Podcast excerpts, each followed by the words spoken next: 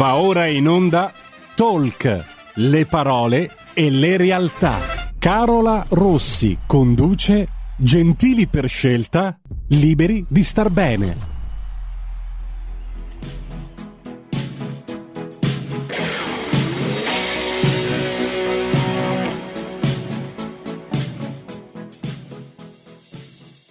Buongiorno amici di RPL, ben ritrovati, nuovo appuntamento del mercoledì e oggi è uno dei mercoledì dedicati alla bellezza della nostra Lombardia e quindi ovviamente sono in compagnia della nostra guida turistica di riferimento, Sara Nuzzi. Buongiorno Sara, ben ritrovata. Buongiorno Carola, a te e a tutti gli ascoltatori. Eccoci, continuiamo i nostri appuntamenti come, come, ci hai fatto scoprire, come ci stai spiegando nel corso di queste puntate, effettivamente eh, la Lombardia offre delle bellezze tutte da scoprire. Ovviamente, come diciamo sempre, i, questi appuntamenti vogliono essere proprio un modo per suscitare curiosità e invitare tutti i nostri ascoltatori ad andare a visitare poi queste bellezze. Quindi ovviamente non, non pretendiamo di esaurire tutti gli argomenti o di fare farvi una visita guidata radiofonica, ma l'intento è proprio suscitare eh, la vostra curiosità perché effettivamente c'è proprio tanto tanto da visitare e, e Sara, grazie alla sua esperienza, può, può condividere tutto questo con noi. Oggi Sara, tra l'altro, sono, sono, davvero contenta perché parliamo di un argomento partendo dalla nostra bella Milano. Eh, continuiamo le nostre passeggiate e lo facciamo andando alla scoperta di un personaggio davvero importante per la città di Milano. Tra l'altro siamo nel mese di maggio e come ci spiegherai tu tra poco, maggio è proprio un mese durante il quale ricorrono diversi anniversari legati a questo personaggio.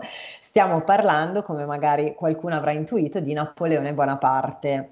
Il 5 maggio, che è ovviamente una delle date che eh, più di altre si ricordano, tra l'altro è stato il bicentenario della morte di Napoleone e a breve eh, so che ricorrerà un altro anniversario storico, ma a questo punto lascerei la parola a te Sara per raccontarci appunto che cosa lega Napoleone a Milano. Eh sì, eh, maggio è proprio un po' il mese, potremmo dire il, il mese di Napoleone. Ovviamente con il 5 maggio sono iniziati i festeggiamenti per il bicentenario della morte di Napoleone Bonaparte e quindi è stato anche interessante cercare di mettere un po' insieme degli spunti, queste piccole pillole che noi facciamo eh, alla radio per imbastire una passeggiata che non vuole essere esaustiva, ma che vuole essere proprio un po' uno spunto anche di, di visita per luoghi magari che conosciamo molto bene, ma che a volte non associamo a Napoleone, ma invece preferiamo ricordare altri momenti della loro storia.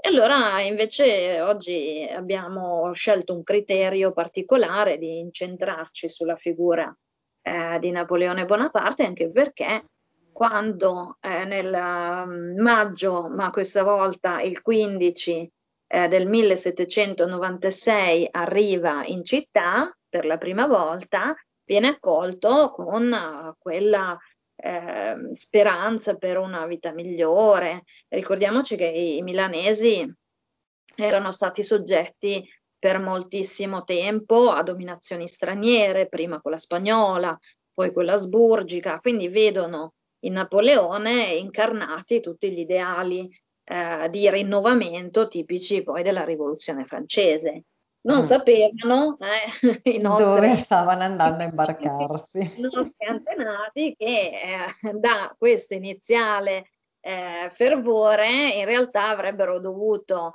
ehm, ricredersi perché Napoleone eh, avrà, dopo la parentesi di ritorno degli Asburgo, un, quando rientrerà poi a Milano, avrà assolutamente una svolta autoritaria e in questo nuovo contesto si inserisce invece l'altra data eh, che mi suggerivi, quella del 26 di maggio del 1805, quando Napoleone Bonaparte, dopo essere stato incoronato a Parigi l'anno precedente, viene a Milano per farsi incoronare re d'Italia. E è molto interessante quindi partire eh, nella nostra passeggiata proprio dal cuore di Milano, eh? Perché mm. ovviamente sceglie di essere incoronato all'interno del Duomo di Milano. Giustamente una location di poco conto, insomma. Certo, aveva già eh, intuito il nostro Napoleone che tutti pensiamo, in quanto eh, militare, pensiamo fosse un po' un personaggio rude. In realtà la sua famiglia era una famiglia ehm, di aristocratici e lui eh, era, stato allevato anche eh, con eh, grandi eh, capacità, quindi nelle scuole militari, ma ovviamente con tutto un bagaglio di conoscenze. E una delle cose che lui ha capito molto bene, grazie a quanto aveva studiato, era che doveva curare ogni dettaglio mh, hm, di queste incoronazioni e questo lo fa sia per l'incoronazione di Parigi, di cui noi abbiamo il bellissimo quadro del suo pittore ufficiale Jean-Louis David, e eh, poi anche per la cerimonia di Milano, dove recupera una reliquia, perché si fa portare dal Duomo di Monza la corona ferrea. Mm. mm. Ora, anche per questo noi potremmo spendere mh, mm, tre puntate, credo. Solo su sulla... quella, esatto. La lanciamo così, un pochino. Come chicca da andare ad approfondire, lasciamo appunto gli approfondimenti ai nostri ascoltatori extraurbana, anche perché eh, la corona stessa è un oggetto non solo meraviglioso, ma andare a visitarla eh, nel Duomo di Monza, questa apertura della teca che la contiene all'interno di questa meravigliosa cappella ehm, affrescata, è un'emozione incredibile, quindi mm. io consiglio veramente a tutti. Il nostro Napoleone, conscio eh, dell'importanza dei segni, fa portare questa corona mh, mm, eh, che vestirà eh, da solo. Quindi già ha dato una bella eh, prova del fatto che non vuole avere nessuno che gli dica che cosa deve fare e che il suo potere eh, è, mm, supera qualsiasi altro. Ha un potere assoluto. È interessante eh, ricordare che la cattedrale, quando avviene questa eh, incoronazione, non era come la vediamo oggi, ricca di guglie, di decorazioni, ma ehm, era ancora in completamento. E sarà proprio Napoleone a dare una spinta decisiva per la, il completamento della facciata e poi per l'assortimento, diciamo così, delle guglie. Hm? E richiede proprio che dal 1805 in poi, fino al 13, si facciano questi lavori per eh, rendere la cattedrale eh, magniloquente e che eh, richiami quello stile d'Oltralpe che era poi quello così caratteristico anche della faccia. Certo. Ovviamente tutto va anche nel segno di quello che era il progetto originale del Duomo, però è chiaro che il riferimento tra eh, Parigi e, e, Milano come nuova Parigi è latente anche in questa decisione. Tra le guglie mh, hm, che vengono progettate poi pian piano perché i tempi eh, di, della costruzione sono sempre abbastanza eh, rilassati, diciamo così, per la difficoltà, non tanto perché si è non avevano voglia. esatto. Ma ovviamente considerare di portare il marmo, eh, eseguire le lavorazioni, mettere in opera, è ciò che ha fatto sì che la cattedrale fosse costruita in un torno d'anni eh, molto lungo, quasi 600 anni. Quindi tra questi progetti spicca una, un progetto un po' meno conosciuto che riguarda proprio una delle figlie. Mm. Spesso questi elementi ospitavano dei santi protettori, che sono molto vari, perché sul Duomo di Milano noi abbiamo una grandissima concentrazione di guglie, sono 135. Una mm. di queste viene dedicata a un certo San Napoleone. Mm? Ora, questo San Napoleone ti suona molto familiare? Assolutamente no, direi, infatti. Eh, quindi possiamo pensare, visto che il santo non risulta menzionato prima del periodo napoleonico, che sia stato un po' eh, spinto, diciamo così, mm. dalla voglia eh, della, della, popolazione, della Verenanda Fabbrica, ovviamente, di glorificare in questo grande progetto il sovrano, il nuovo sovrano. E quindi ecco che abbiamo ancora San oggi Napoleone. San Napoleone. Mm? Mm. Si può andarlo a cercare sulle terrazze del Duomo. Tutti pensano che la cerimonia eh, che si è svolta all'interno del Duomo fosse conclusa in sé, ma in realtà, visto che eh, anticamente, soprattutto nell'Alto Medioevo, il luogo dove venivano incoronati i re d'Italia. Era la Basilica di Sant'Ambrogio, allora ecco che il nostro Napoleone, dopo la mattinata in Duomo, va nel palazzo a fianco del Duomo, quello che noi conosciamo come palazzo eh, reale, e ha un piccolo ricevimento. Si libera di un lungo mantello pesantissimo che aveva indossato durante la celebrazione. E questo mantello, tra l'altro, se lo volete andare a vedere, lo trovate nel Museo del Risorgimento. Quindi Milano ha anche queste piccole chicche nascoste, un museo poco noto, ma che ha un grande eh, tesoro di storia, insieme con mm. le insegne del potere che Napoleone si era fatto fare per l'incoronazione di Parigi e che riutilizza eh, nella incoronazione di Milano, sempre al Museo del Risorgimento. Dicevamo, si riposa un pochino Napoleone nel palazzo a fianco al Duomo, che è un antichissimo palazzo, hm, perché è legato alla famiglia dei Visconti. Però attraverso le varie vicende viene totalmente ristrutturato eh, nel Settecento dagli Asburgo. Napoleone eredita questo palazzo, fa rinnovare il palazzo e eh, diventa eh, proprio nel periodo della sua incoronazione quello che noi chiamiamo Palazzo Reale.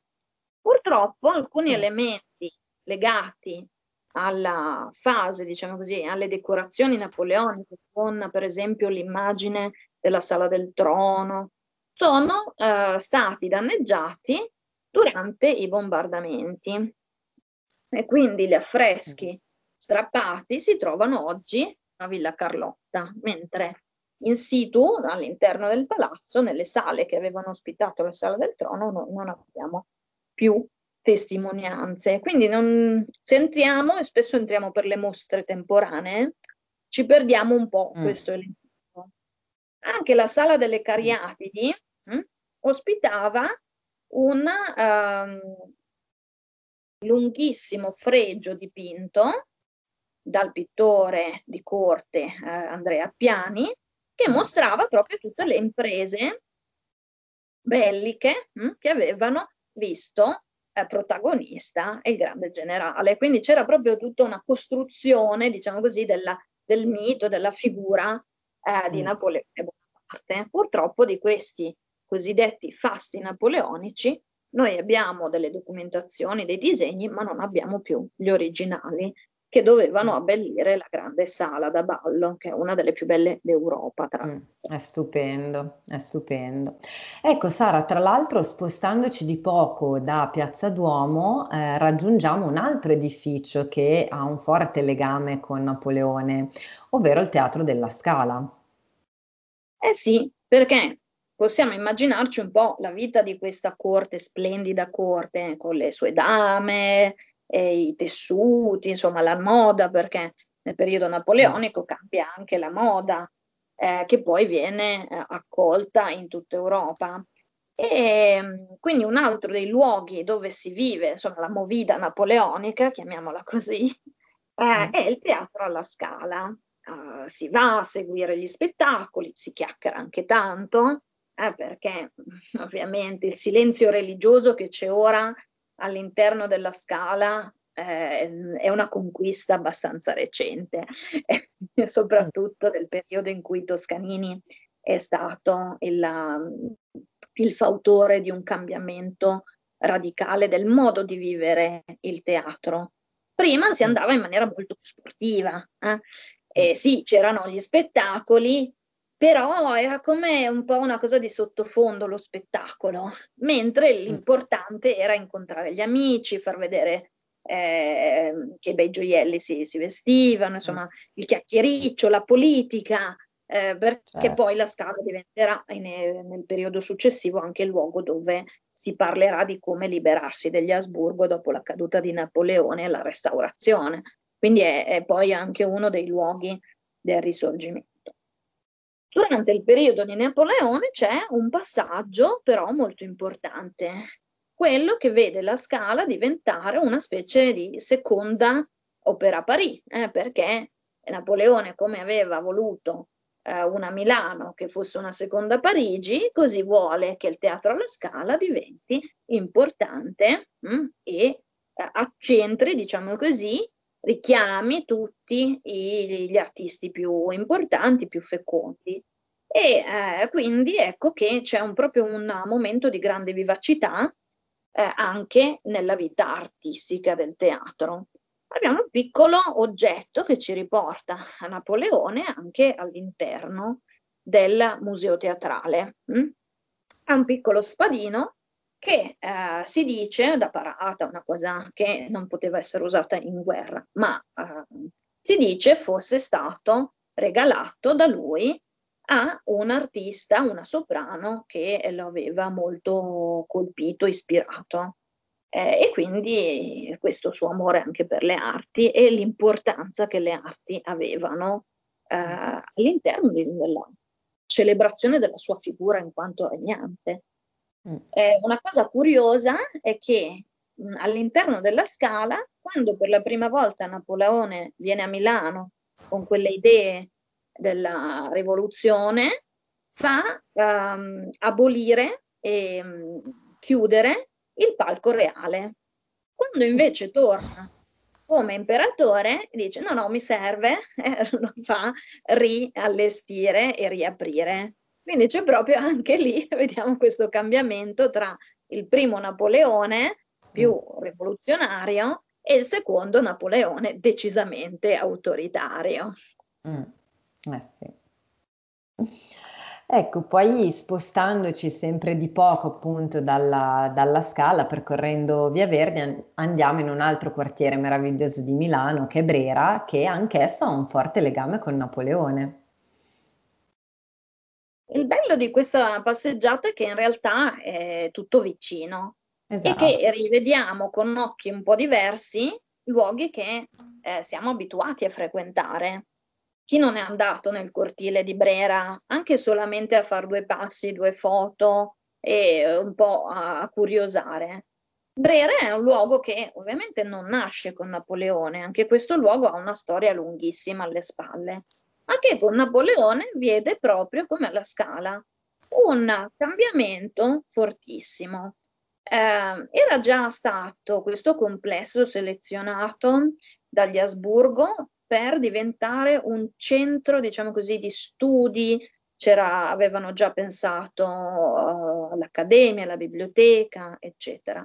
Ma con Napoleone questa cosa si potenzia e il progetto viene portato a compimento, soprattutto perché qui convergono tutte le opere che Napoleone asporta dalle varie chiese del territorio che conquista, eh, soprattutto dal Veneto, dalla Lombardia, dall'Emilia Romagna, e quindi c'è questo flusso di opere che arriva, arriva, arriva e bisogna sistemarle in una nuova grande pinacoteca.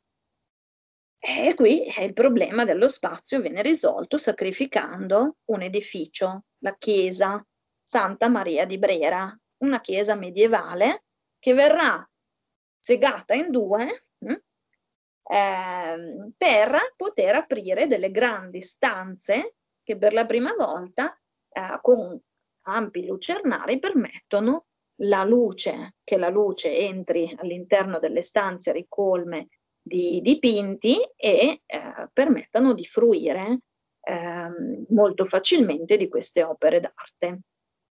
Una notazione interessante.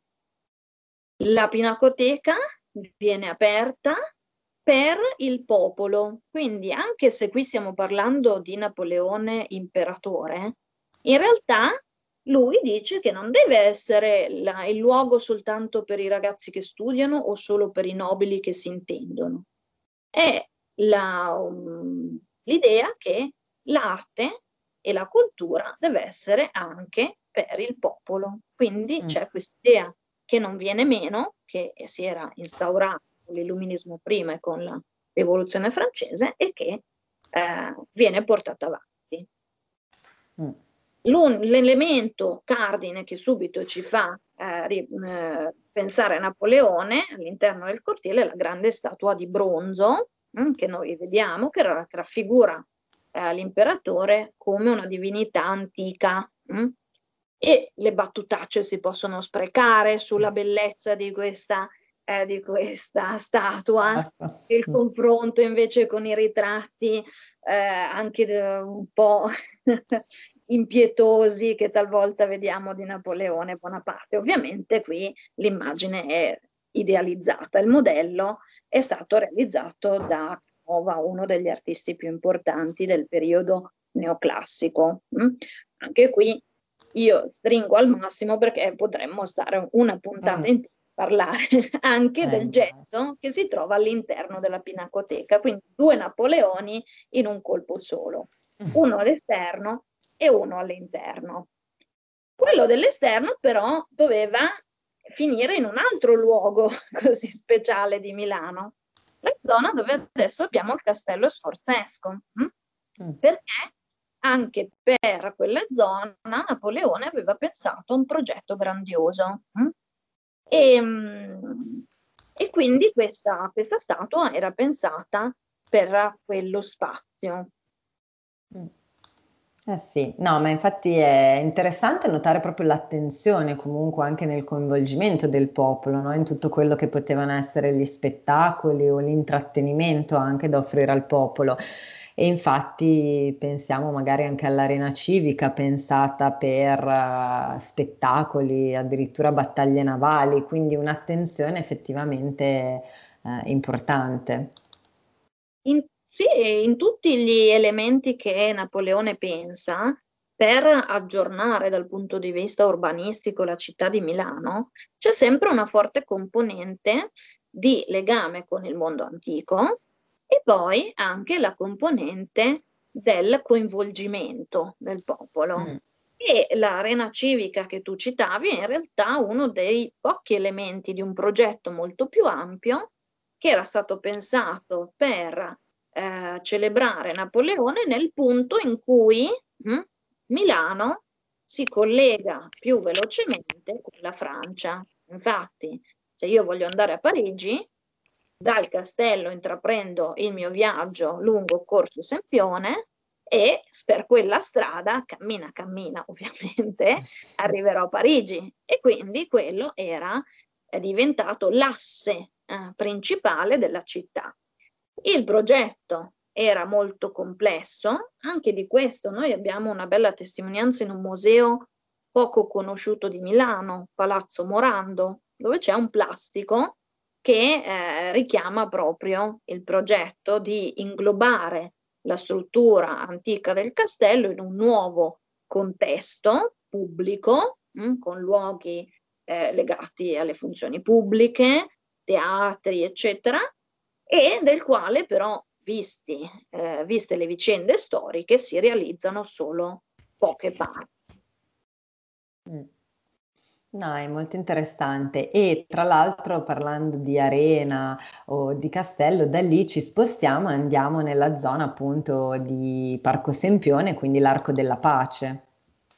Eh sì, l'Arco della Pace è sicuramente l'elemento che noi istintivamente leghiamo a Napoleone Bonaparte, anche per la sua somiglianza con eh, il suo gemello Francese. di Parigi. Mm. Però in realtà eh, il progetto è napoleonico, ma la realizzazione alla fine non lo è. Eh, e quindi la, l'arco subisce proprio una trasformazione quando durante la restaurazione viene edificato e viene riconvertito a struttura che celebra il ritorno fondamentalmente degli Asburgo. E poi acquisirà la sua definitiva intitolazione a Vittorio Emanuele II quando eh, nel 1859 insieme a Napoleone III eh, annetterà Milano ai possedimenti dei Savoia e quindi darà un impulso molto forte alla, alla riunificazione d'Italia. Però mm. il progetto originario eh, di segnare le, la viabilità, le porte, eccetera, è legato a Napoleone, che fa edificare altre porte urbiche, di cui ci rimane la cosiddetta porta Marengo, la porta Marengo la vediamo tutti, ma non sappiamo più che si chiamava così.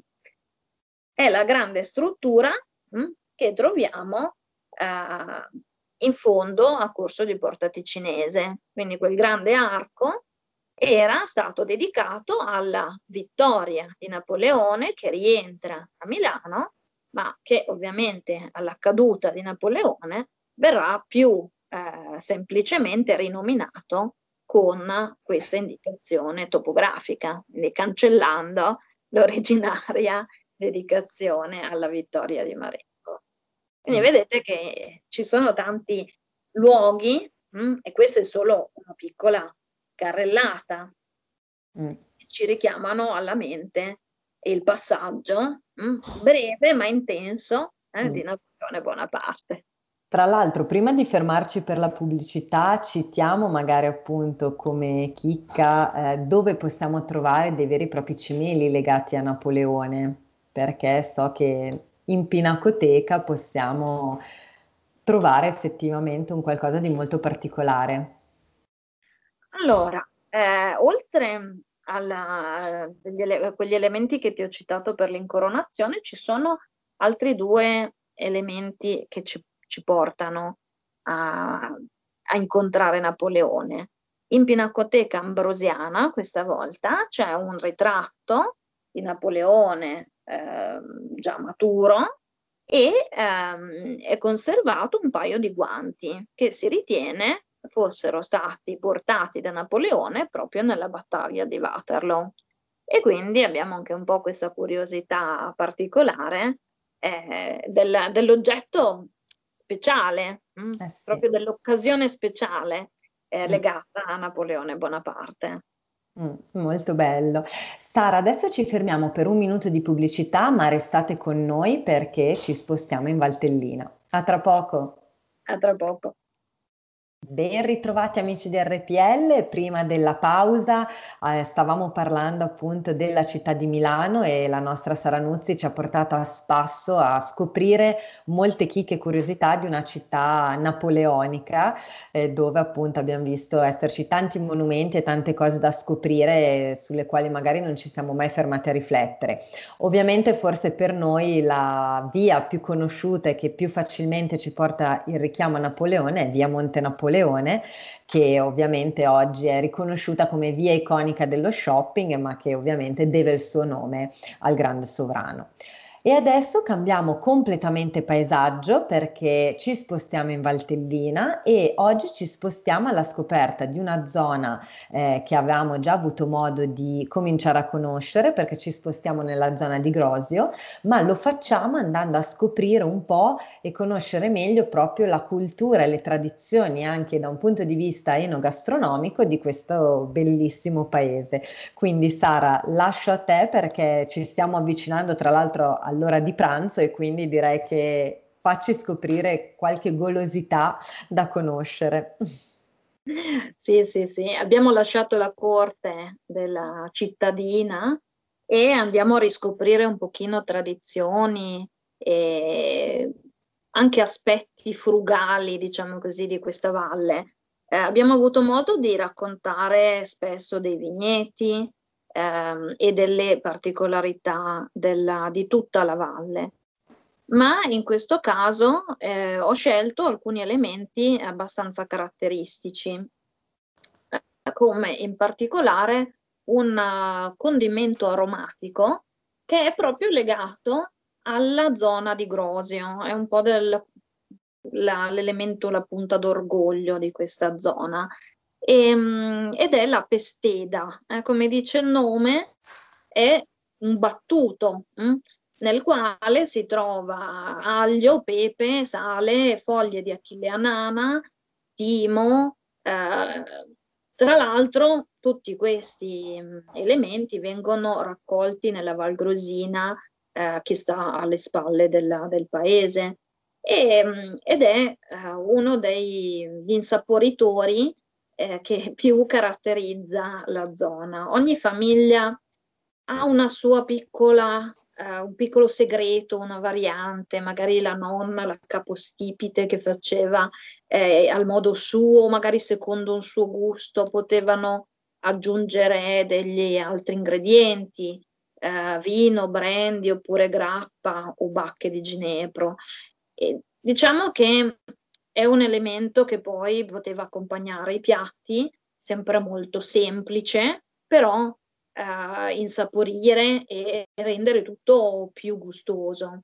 E, e in particolare il fatto che ci si voglia anche un pochino cimentare nella propria variante eh, locale eh, per, per, ricordare questa tradizione. La zona di Grosio è particolarmente legata alle, alle, tradizioni, come vedremo anche per quanto riguarda i costumi. C'è un gruppo folcloristico molto eh, appassionato e molto mh, attento al ricordo, man, al mantenere, al eh, trasferire la conoscenza, coinvolgere anche i giovani ed è una cosa molto bella questa, legata proprio alla zona.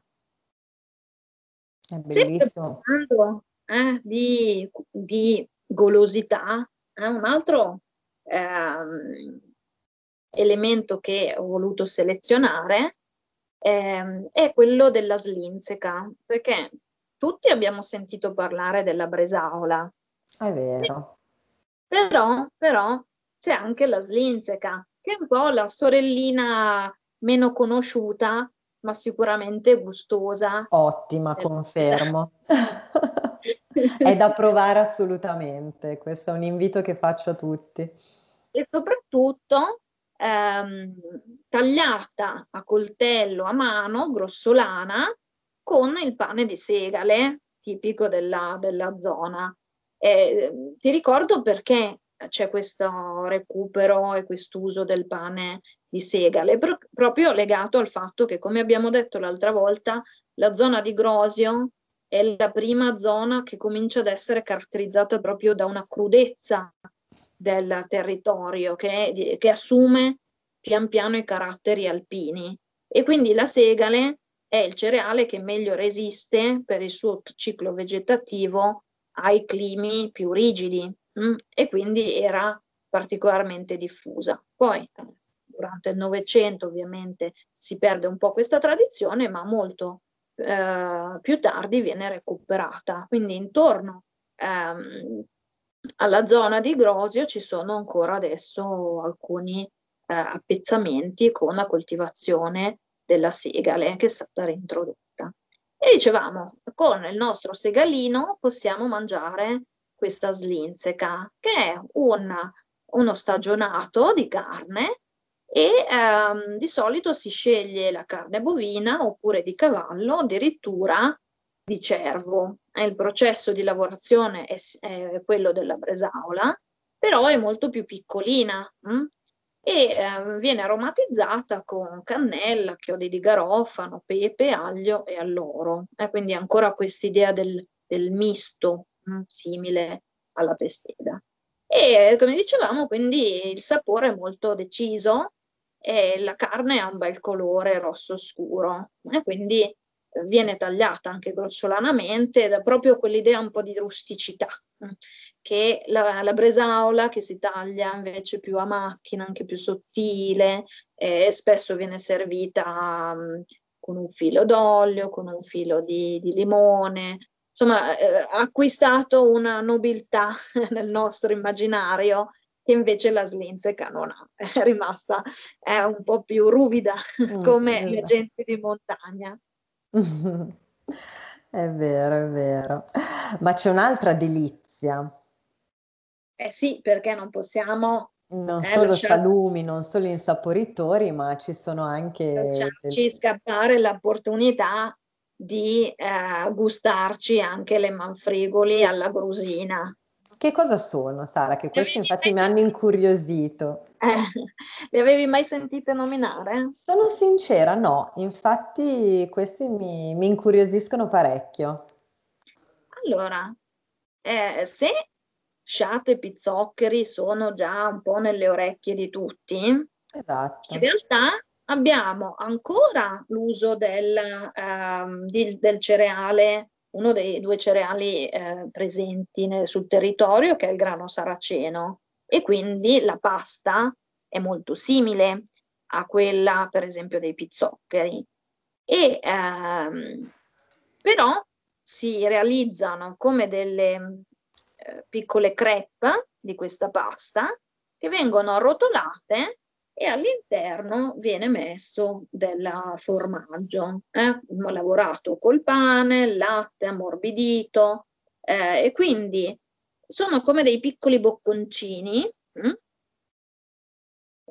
non so, immaginati, non so, i roll eh, di sushi, una cosa, un paragone un po' impegnativo, ma dove al posto dell'alga nori tu hai questa striscetta di, di crepe eh, con il grano saraceno e all'interno invece questo impasto morbido perché latte, pane raffermo, manteccato, e, e sa di formaggio. Quindi il gusto è molto leggero, molto più leggero rispetto a quello dei pizzoccheri, anche se ci sono delle componenti comuni. La pasta e il formaggio sono eh, componenti comuni, la preparazione è diversa.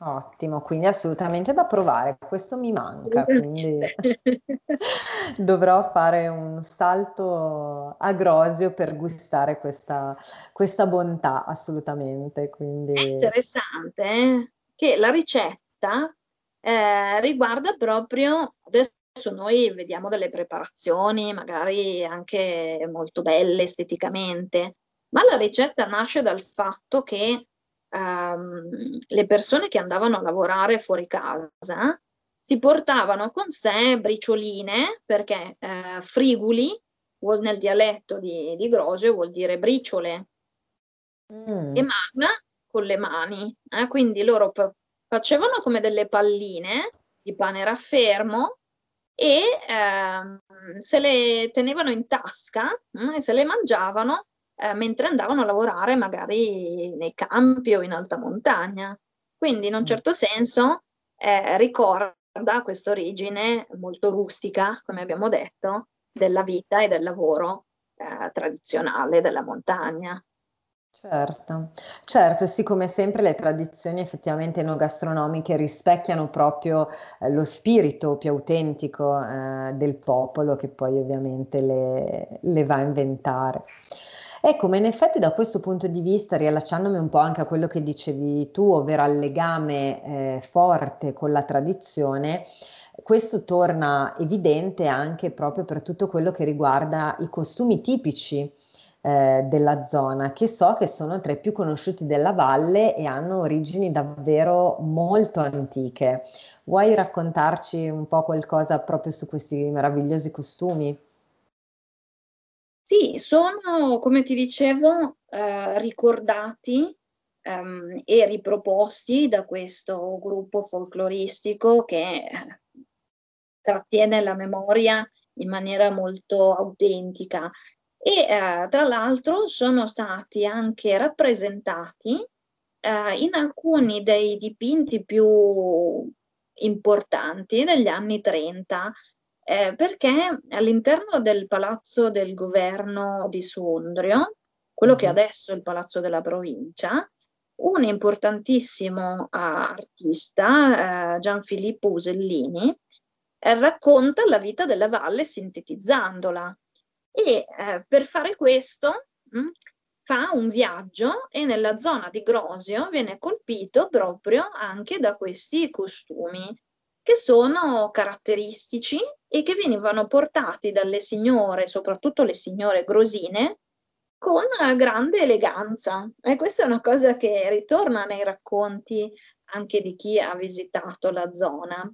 Eh, I costumi possono essere molto vari perché eh, se noi entriamo nell'ottica delle popolazioni di una volta, eh, c'era una differenza tra il costume che magari si usava tutti i giorni, ehm, un vestito da lavoro mh, hm, e poi i vestiti per la festa. Noi adesso sì, abbiamo questa differenza tra l'abito da cerimonia e l'abito da tutti i giorni, però non è così marcata. Mm. Però la sentivano molto di più. In uh, però tutti i costumi c'è una grande varietà mh? Mm, e c'è anche l'amore per i colori e per l'eleganza. Noi sappiamo che il costume eh, un po' di tutti i giorni era com- composto da una bella camicia bianca. Tu pensa di dover avere a che fare con una bella camicia bianca tutti i giorni. non Aiuto. era semplice da tenere. E un busto mh, mm, che chiudeva e dava e slanciava anche la figura. E poi una gonna nera con le pieghette sul retro. Penso per proteggerla aveva un grembiule colorato davanti e però le nostre signore usavano eh, delle calze rosse mh, mm, in modo che fossero ben appariscenti. Eh, e questo era un po' il, il costume mh, mm, di tutti i giorni. Molto più complesso doveva essere il costume eh, del, delle feste, che veniva arricchito, per esempio, da dei mh, mm, fazzoletti colorati al collo, oppure delle decorazioni, come delle cinture che eh, terminavano sulla schiena con un fiocco colorato e molto particolare doveva essere un cappellino che è fedelmente riprodotto nei dipinti che ti accennavo decorano la sala eh, più importante del Palazzo del Governo di Sondrio, un cappellino mh, mm, di feltro nero che era decorato da un nastro di raso e poi aveva un fiocco e una piuma di struzzo. Quindi queste signore eh, svettavano, diciamo così, per la loro erano considerate molto, sempre molto eleganti. Si diffonde nel tempo eh, l'idea che questa loro particolare eleganza fosse legata al fatto che i nostri grosini avessero eh, un legame molto forte con Venezia.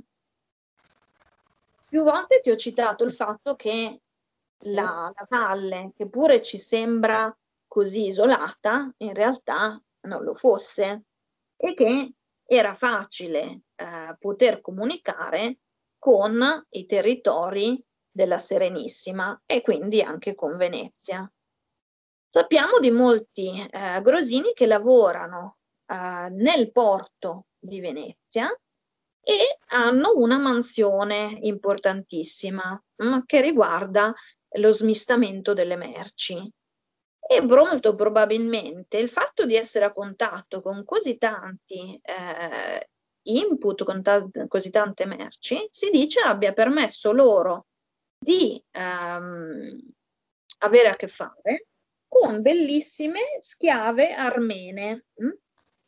E, mm, e questo avrebbe, sarebbe, dal punto di vista della tradizione, l'origine di questa bellezza e fierezza ed eleganza delle donne di Grosio che noi ci aspetteremo avere magari eh, l'occhio chiaro, come spesso succede nella popolazione delle Alpi, invece talvolta mostrano questo cappello corvino, l'occhio scuro, insomma degli elementi che farebbero pensare a un'origine diversa, anche se non ci sono tantissimi documenti, però è molto romantica, diciamo così, questa, questa tradizione. E ci parla no, di eh. popoli lontani e contatti anche in una valle molto piccola. Bellissimo, bellissimo, ci hai fatto proprio viaggiare e poi anche un po' sognare pensando a questi bellissimi costumi e pensando appunto ai nostri antenati, alla cura e alla passione appunto eh, che mettevano nel mantenere e tutelare le tradizioni. Quindi è molto bello che ancora, de- ancora oggi eh, ci sia questa volontà e questa voglia di, di cura e di, di tramandare soprattutto. Mm. Sara, a questo punto, tra l'altro, so che nelle puntate scorse non eravamo riuscite in realtà a citare invece alcuni monumenti eh, che sono particolarmente degni di nota. Quindi, visto questo excursus, diciamo, culinario e eh, tradizionale sugli usi e costumi, adesso possiamo ritornare un po' alle bellezze. Quindi so che c'è qualche monumento in particolare che ci volevi citare. Sì, ci sono, possiamo immaginarci eh, una, una, giornata eh, che comprenda magari la visita della zona di cui abbiamo parlato la scorsa volta, eh, del CRAP, ehm, con uh, i castelli, eccetera, la mattina, e poi magari una pausa gustosa. Hm?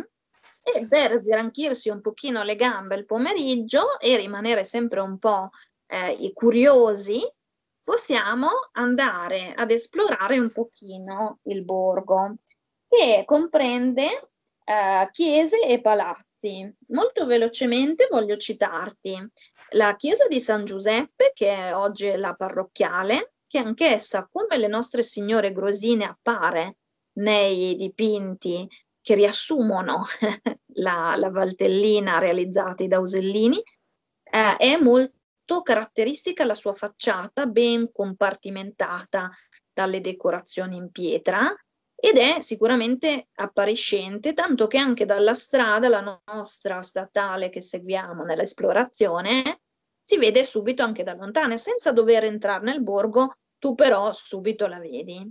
E la chiesa eh, ci racconta ancora questo legame con Venezia, perché all'interno ci sono dei lampadari di Murano, di vetro di Murano, che sono stati appunto donati dai grosini che lavorando a Venezia potevano spedire ehm, nella loro parrocchia i doni più preziosi. Quindi questa è una cosa molto interessante. Che ecco, no, ti, ti avevo perso un attimo, scusami Sara, ogni tanto il collegamento fa gli scherzi.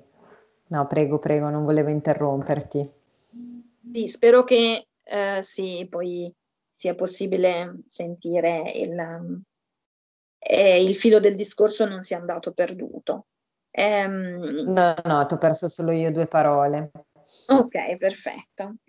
E, um, oltre alla chiesa di San Giuseppe, che ha uh, un interno molto maestoso, con come al solito molte decorazioni in legno di grande pregio, si può visitare il, um, chiamiamolo pure casa museo, ehm, che è il palazzo dei Visconti Venosta, che sono stati i nobili più importanti eh, che abitavano a, a, Grosio.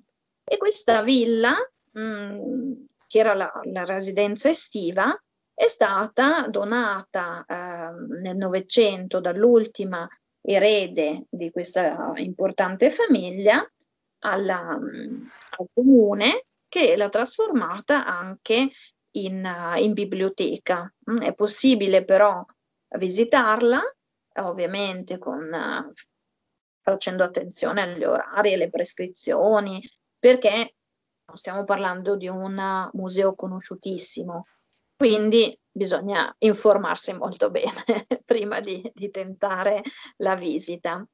E ci riporta indietro soprattutto l'Ottocento, periodo in cui uno degli esponenti più importanti di questa famiglia, Emilio Visconti Venosta, che è stato ministro degli affari esteri del Regno d'Italia ed è stato sostenitore di Camillo Benso Conte di Cavour, è stato in contatto con Alessandro Manzoni, ha raccolto mm, una serie di arredamenti, oggetti e anche volumi, quindi era molto interessato anche alla cultura e all'arte all'interno della, uh, del palazzo. Mm?